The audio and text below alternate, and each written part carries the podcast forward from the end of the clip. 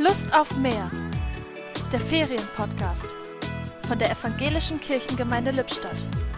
Heute mit Christine Berabi. Hallo Gott.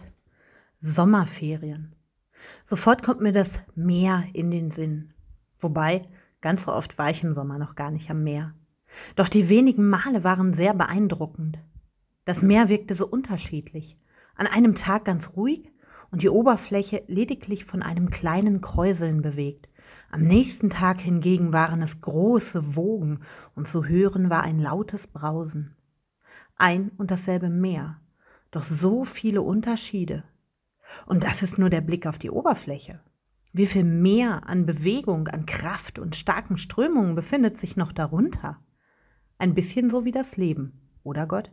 An einem Tag recht ruhig und vorhersehbar und am nächsten voller Unwägbarkeiten und Überraschungen.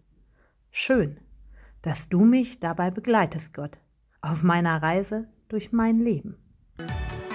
Die Gedanken zum Tag kamen heute von Christine Darabi.